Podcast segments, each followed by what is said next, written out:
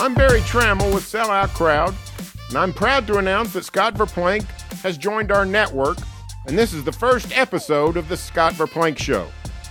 Verplank was Longhorn bred but chose Oklahoma State instead and has made his golfing life in Oklahoma. He's won NCAA championships, the U.S. Amateur, Ryder Cup matches, and a most emotional Byron Nelson Classic. And he's debuting his show with a fellow OSU phenom, Viktor Hovland, who also won a U.S. Amateur and has won five times on the PGA Tour, including the 2023 FedEx Championship. The Scott Verplank Show is sponsored by EMAQ Group. EMAQ is environmental, microbial, and air quality solutions.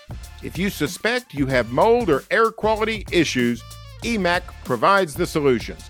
Find out more at emac.com. Now here's Scott and Viktor. Welcome to my very first podcast with my special guest, Viktor Hovland. So, Viktor, you're going to be my ultimate guinea pig here since I've been on your side of the camera, but never on this side. So, you get to, I get to ask the questions, you get to make the answers. So, thanks for being on. Yeah, uh, honored to be your first guest, Scott. Let's uh, let's have a good time. Hey, um, it's I always have a good time around you. Viktor's always smiling, uh, makes everybody happy around him, and on top of that, he's one of the best two or three or four players in the world. Um, and you could see that coming for a while here, uh, being a young golfer at Oklahoma State. He kind of set the world on fire, won the U.S. Amateur, which really set him up well. Um, and he's gone on uh, just improving every year. Uh, won the Tour Championship last year, so won the FedEx Cup. And Viktor, you got to feel good going into this year. Um, tell me what's going on. Yeah, not a whole lot. Obviously, uh, it was nice to have a, a, little bit of a break after last year. Uh, it was a lot of golf and a lot of good golf from from my point of view. Um, and it was nice to just have a few weeks off. I was in Norway over the break. Uh, and just to relax and think about what what just happened, uh, but also lay a, a, good plan going forward um, to to keep playing at that level because um, I feel like uh, 2023 was a big year of uh, just development. I figured out some stuff that I hadn't figured out before, uh, but I also do feel like my ball striking can can still get better. Uh, it hasn't quite been as sharp as I'd like to right now, so so just trying to get that dialed in. Um, but uh, you know, this game of golf will will drive you nuts. There's always something you can improve, and uh, that's just what I'm focusing on. Yeah, if you play golf for a living, you're going to have some mental imbalance going at different times or another. There's there's no way around it. Hey, tell me, uh, your chipping has improved so much. I know you worked really hard with Joe Mayo. Um, is there, in layman's terms, can you can you explain kind of like what you did differently? I, I kind of know what you were doing before, and it looks to me like you simplified it and really kind of got it down. So can you can you tell us all what you're doing? Yeah, try to not make it too complicated. Um, it's basically what I've always been told is okay. You need to use the bounce of the club in um, in just normal chips and and basic ch- uh, pitching. And my my in my golf swing, I have a very shut club face because my left wrist kind of bows in the backswing. Um, and I always thought that was a problem because now the club is shut. There's not that much loft, and then I'm gonna have to throw that and release it out to try to hit good chip shots. Now, Joe basically just explained to me that, hey, look at Jordan Spieth, look at Brooks Koepka, look at DJ. Uh, they all had the same wrist pattern, uh, and they don't twist the face open in the backswing. And they they were number one in the world. Uh, they have good short games. So he, the way that he explained it to me was that by trying to kind of release um, the angle a little bit too early, I couldn't really do it because my body was was so far behind. So I had a very shallow angle of attack. I was getting into the ball too shallow. And what happens then, especially when you have bad lies, there's just more stuff that can get in between the club face and the ball. And it's just it's very difficult to pr- uh, to produce a lot of spin or friction on the golf ball. So what he basically just taught me how to do was was to move my head and my upper body forward towards the pin, which is very counterintuitive because it feels like you're going to hit it straight down into the ground, which I am. Um, but I'm so now I'm getting very steeply on the ball. But then what's amazing is when you get forward, it's a lot easier for me to release uh, the angle a little bit sooner. But I'm still having a lot of shaft lean, and that's what he basically told me. Most the best chippers and pitchers in the world, they have about 15 degrees of shaft lean, which is a lot. But I'm at least when I'm moving forward as much, I'm in a way better spot to deliver the club instead of when I'm back here and I lean the, the handle forward. Now the ball is coming off like a driver, which is why I'm a good driver of the ball because uh, this is a technique that's very good for hitting the ball fast. In the short game, you want to slow the ball down. Well, that is uh, for all the golf geeks. They're gonna love that, Viktor. Um, for the for me, you're just staying steadier over the ball, and it looks to me like you got a little more weight on your left side, and it's it's improved so much that I heard the United States Ryder Cup team. One of the one of the uh, members said, "We knew we are in trouble when a guy who can't chip chipped in on the first hole." And I was like, I was like, well, the problem with that is the guy can chip now if that was maybe two yep. years ago, it wasn't quite so good. But uh, now you're now you're upper echelon, maybe top ten or fifteen, and and kind of getting the ball up and down. So, what a great asset for your game. Um, I think yeah. that's one of the reasons that you've played a lot better than last year. Now you you may think differently, but looks to me like when you you know you can go at flags when you know you can get up and down. Yeah, it, it's um, it, it makes the game a lot easier just mentally as well. I'm a lot less exhausted after a round of golf because I know that okay, I can actually like. There's been some spurs where okay, my swing isn't feeling as good as it should, or you know, we play some tough courses and you might miss four greens in a row. And mm it's not a big deal because I can get those four up and downs and I'm still even par and then I might make a birdie on the next hole and we're back in back in business. Whereas before, you know, I missed four greens maybe that's two bogeys and I might be out of the tournament or you're you're you're moving the wrong direction. So it's just over 72 holes, you're going to have some bad swings and you're going to hit some bad shots. Uh, but it's it's a matter of missing in the right spots. And when you give yourself just relatively simple up and downs, you could you should be making uh, pars a lot. Uh, and that's what I what I noticed. I was just uh, giving everyone a huge advantage every time I missed a green. And um, some of those courses, when the greens get really firm and fast, uh, a good ball striking day, you might hit 12 greens, and that's still six times you have to chip. Yeah, well, you definitely have cleaned that up, and it's made a huge difference. So I, I want to change subjects real quick. So tell me about growing up in Norway, and how did you get into golf? Yeah, my uh, my dad actually worked in uh, Kansas City, uh, Missouri, uh, when I was about three years old, and uh, he worked there for about six months, and uh, drove by a driving range every day on the way to work. And um, when it was time for him to come home, he just bought a golf set and and shipped it back home, and that's kind of how I got started. Um, yeah, about four years old. Wow. So, is there a lot of golf courses in Norway? I think uh, I think there's about like 90, 90 golf courses or something, uh, or maybe there's more. I I can't quite remember, but uh, a lot of them are nine hole golf courses, and they're not in the best shape because we got snow four or five months of the year. Um, but uh, so growing up until I was maybe eleven or twelve, I would do I, I would play soccer um, with my um, with my friends in school, and then we would, uh, uh, or I would also do Taekwondo, so martial arts. But when I was 11 or 12, I decided, hey, I, I kind of want to practice indoors in the wintertime because I would just play in the summer, and then when it got cold outside, I would just not play. Um, but that's when I, I, I figured I'd like to to kind of keep improving at this game. Well, it, that it's worked. Did you have someone that you kind of looked up to that gave you inspiration? Was it like everybody else, Tiger Woods?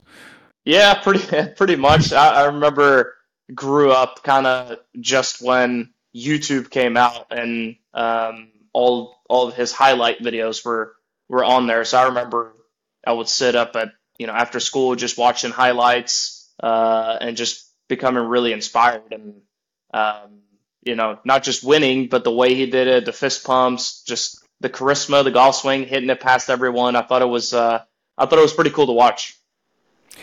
Well, yeah, it was definitely must see TV. Um, kind of still is.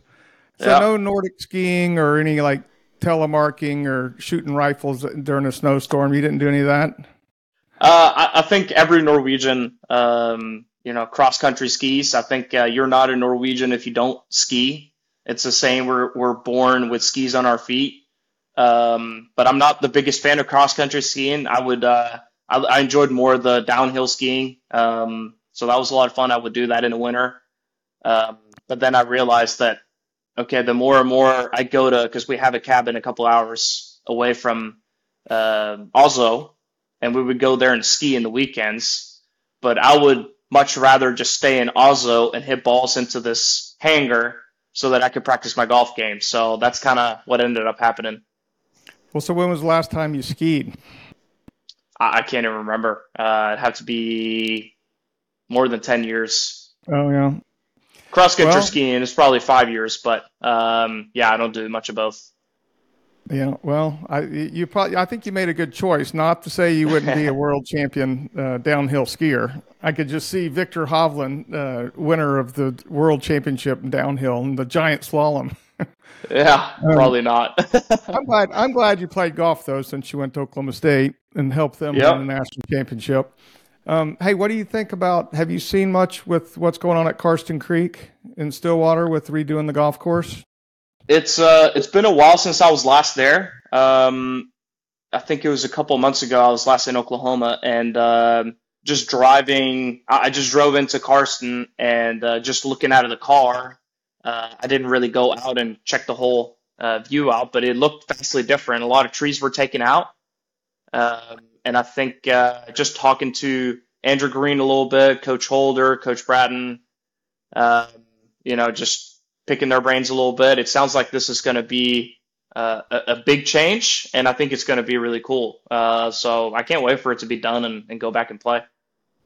Yeah, no, I, I agree. Um, the redo that Andrew Green did at Oak Hill, where yep. consequently you finished second in the PGA last year I thought it was an excellent job. So if if he does uh, anywhere close to how good a job he did at Oak Hill at Karsten Creek, then it should be pretty special. So um, yeah, I'd agree with that. Speaking of that Oak Hill, I mean, you were right there with Brooks, um, and just an unfortunate. Tell the, the bunker shot you hit on on 16 out of the fairway bunker. Did you hit it thin, or did you did it just come off low? Yeah, I, I hit it slightly thin, so it was on the down hate, slope. Hate to bring up, hate to bring up. No, it's it's all right. But you're gonna um, be better um, because of it. Yeah, uh, it was on the down slope. It was sitting down a little bit, and I hit a nine iron. And obviously, the the number one thing in the fairway bunker, you want to hit the ball first. Uh, but when it's sitting down and it's in a bad lie, you kind of have to like a little bit with a short game. You try to cover it a little bit more. You try to get a little right. steeper on it, which is also going to make it launch lower. But you try to trade that off for better contact. And then I hit it slightly thin and just came out too low. Now, you know, uh, that can happen easily. Obviously, it could have, uh, you know, just maybe bounced out of the bunker and ended up in the fairway. I might make it up and down for a par, or Worst case, it might still be in the bunker. Well, at least I hope for a better line. I can still make a par. Right. Um, but uh, it, it, when it ends up plug in the in the lip of the bunker, that's uh, that's obviously pretty uh, devastating. Yeah, golf is uh, golf is cruel.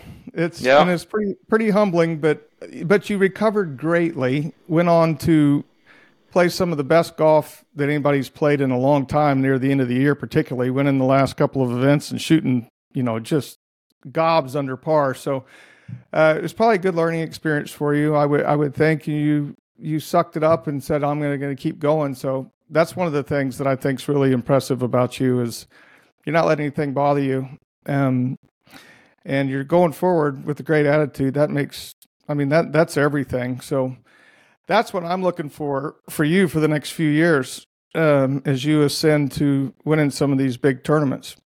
Yeah, no, it was uh, obviously it was a punch in the teeth, but I try to focus on all the positives that I've done. You know, the fact that I was there in the last group against Brooks Koepka, um, and I managed to, you know, obviously the double bogey on 16 hurt, but I managed to go toe to toe with him the whole day.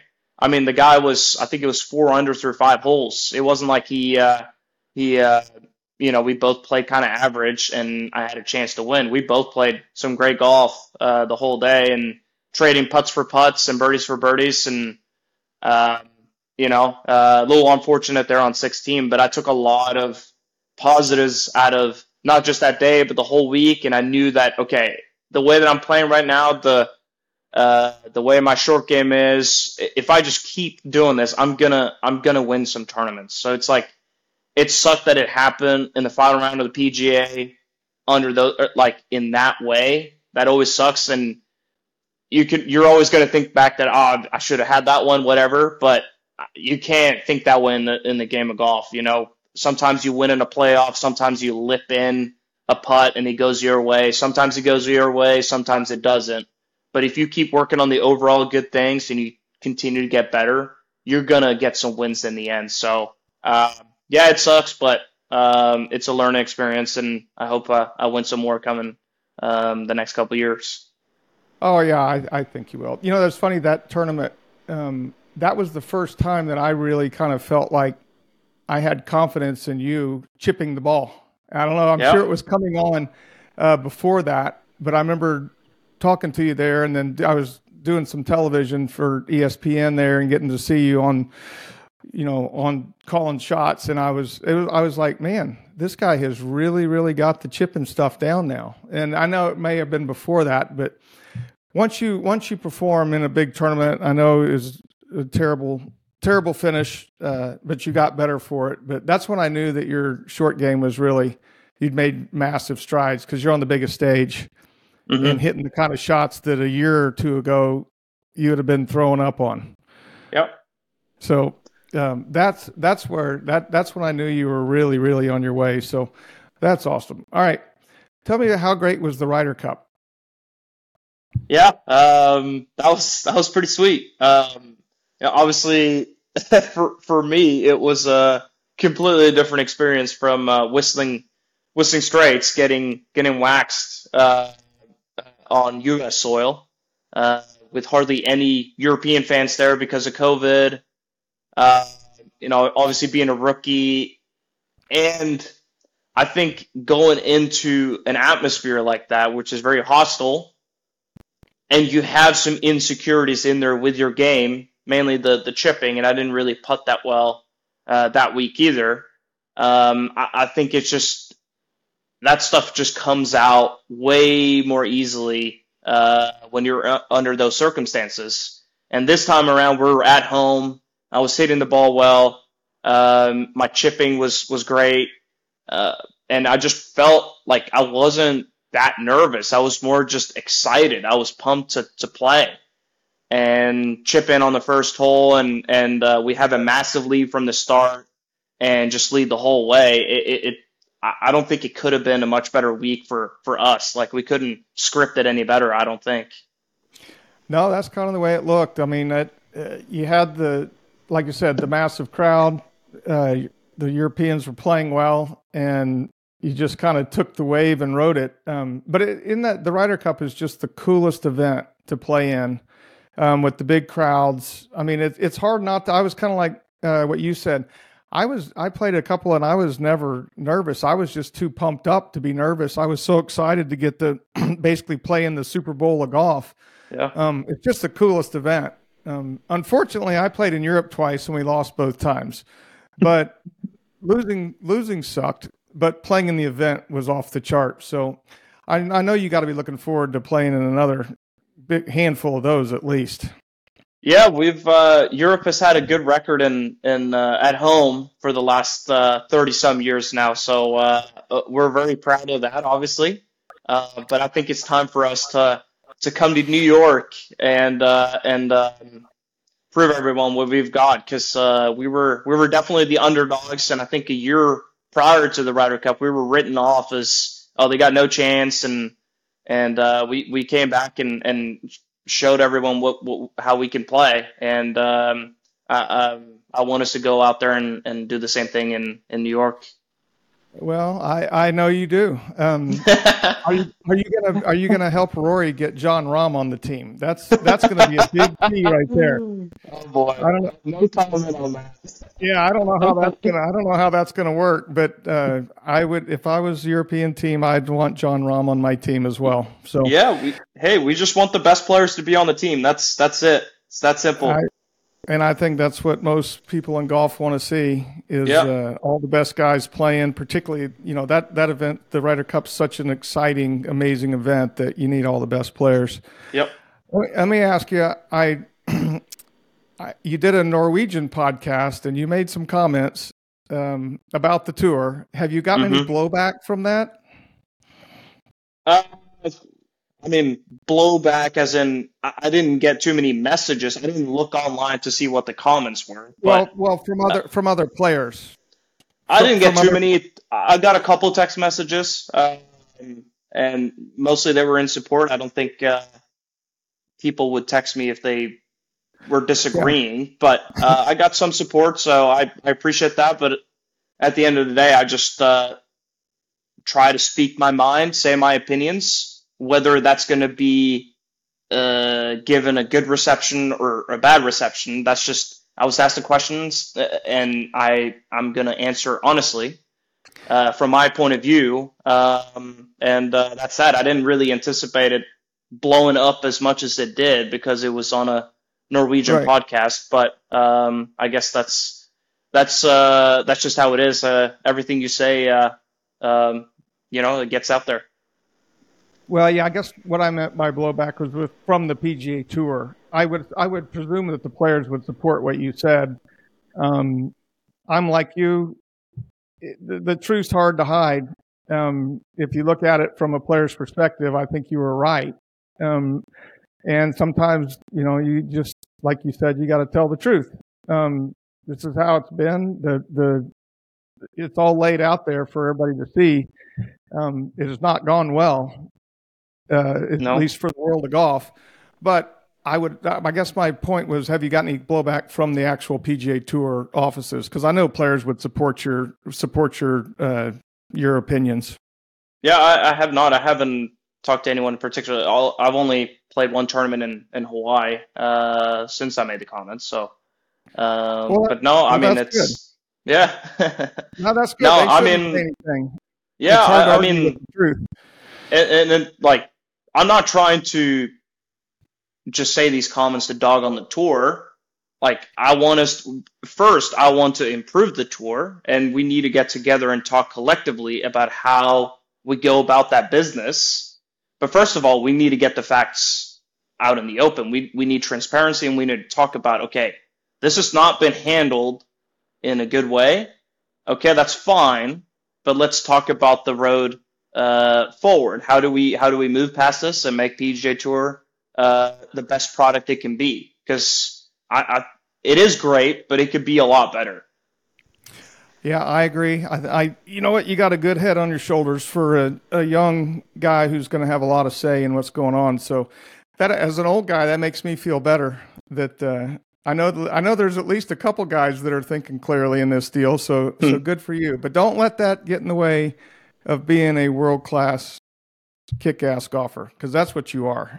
Um, don't let the don't let the off the course stuff drag you down. I know you've been told that by people smarter than me, um, but you're doing so good. Um, I got to ask you about Shay Knight. He's been a great mm. caddy for you, hasn't he? He's the man. He's uh he's what uh, keeps the six from uh, keep the ship from sinking. Yeah, certain times. Yeah.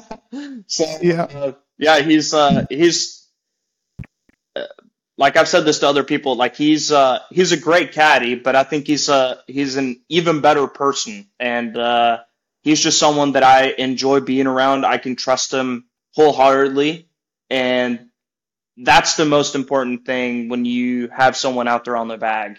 Um, but on top of that, it helps obviously when he's a great caddy and works harder than any other person that I've seen. So um, have uh, nothing bad uh, to say about Shay. He's he's just a man. Yeah, no, I knew you wouldn't. He is he's an excellent caddy, but it's it's hard to explain that relationship because you really spend as much or more time with him than you do anybody else. Um, you know, if you like my wife used to complain that well, I spent more time with my caddy than I, with her, and I was like, well, but I love you, and I don't love him. um, There's a distinction anyway, there. yeah, there is a distinction, but yeah, it's a it, it's really important to have a great relationship um, on the course and off the course. So you and Shay, um, I know Shay a little bit, great guy. It's really it's it's a big benefit that you guys are good friends, um, and going forward, I think that'll be beneficial to both of you, no 100%, doubt. Hundred percent. All right, you do anything special to get ready for uh, leading up to the Masters? Uh, it looks like the schedule's gonna we're gonna play a decent amount of golf. Uh, so I'm getting ready. Actually, go to the West Coast in here in a couple of days. Get ready. I play three weeks in a row, and then we obviously go over to uh, Florida uh, and play. Um, still trying to figure out exactly what tournaments that I'll play, but it seems like there's going to be a decent amount, and just trying to uh, get the ball striking kind of where it needs to be because I'm I'm feeling really good with my short game. I'm I'm putting it really well. Uh, just trying to iron out a couple of kinks that's crept in there, but um, that's about it. Nothing nothing in particular. I feel like if I just if I just get to where my game feels good, I know that I can I can win at Augusta. I can win at uh, any golf course, uh, but it needs to just get back to where it needs to be. Yeah, no doubt. Uh, you can definitely win anywhere. All right, I know you're spending a little more time in South Florida now. Have you picked up any South Floridian hobbies or anything? Are you surfing or fishing or swimming more? Are you doing anything in your in your downtime, or do you have any downtime? Uh, yeah, I'm I'm not a big beach person to be honest with you. Um, I'm more of a mountain guy growing up in Norway. Um, but they do have obviously some some state parks here and stuff that I'd like to check out.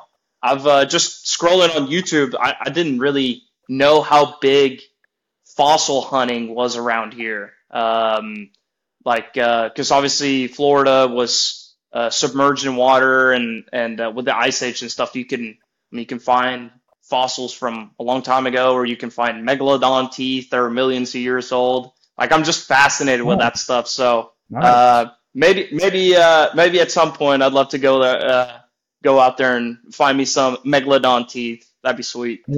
there you go. Yeah, the shark teeth is always when my kids were little. Were when you're running up and down the East Coast playing golf. Yeah, shark teeth shark teeth hunting was always a big deal. But uh, a megalodon tooth that would be pretty amazing. Yeah, but then yeah, forget the shark if you go teeth. Over, if you go to the Everglades, if you go to the yeah. Everglades looking for fossils, they got those giant snakes over there. I know I might not so, come back.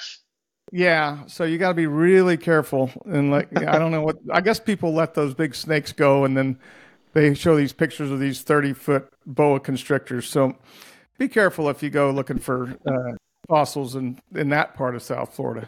Yeah. Um, hey, Viktor, uh, you've been a great first guest. I hope I was not too tough on. I wasn't tough on you, but I hope I wasn't too too uh, wordy for you. But dude, you know, um, we're everybody from Oklahoma State loves you and is pulling for you, and we're all proud that you're part of the OSU golf team. And uh, we all, every single one of us knows you're already a superstar. So we're uh, looking for more from you, and uh, I can't wait to run into you again here in a.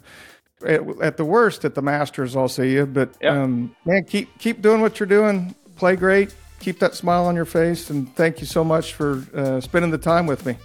Yeah, anytime, Scott. I got uh, I got time anytime for you. So thanks for having me on, and uh, hope everything goes well with the podcast.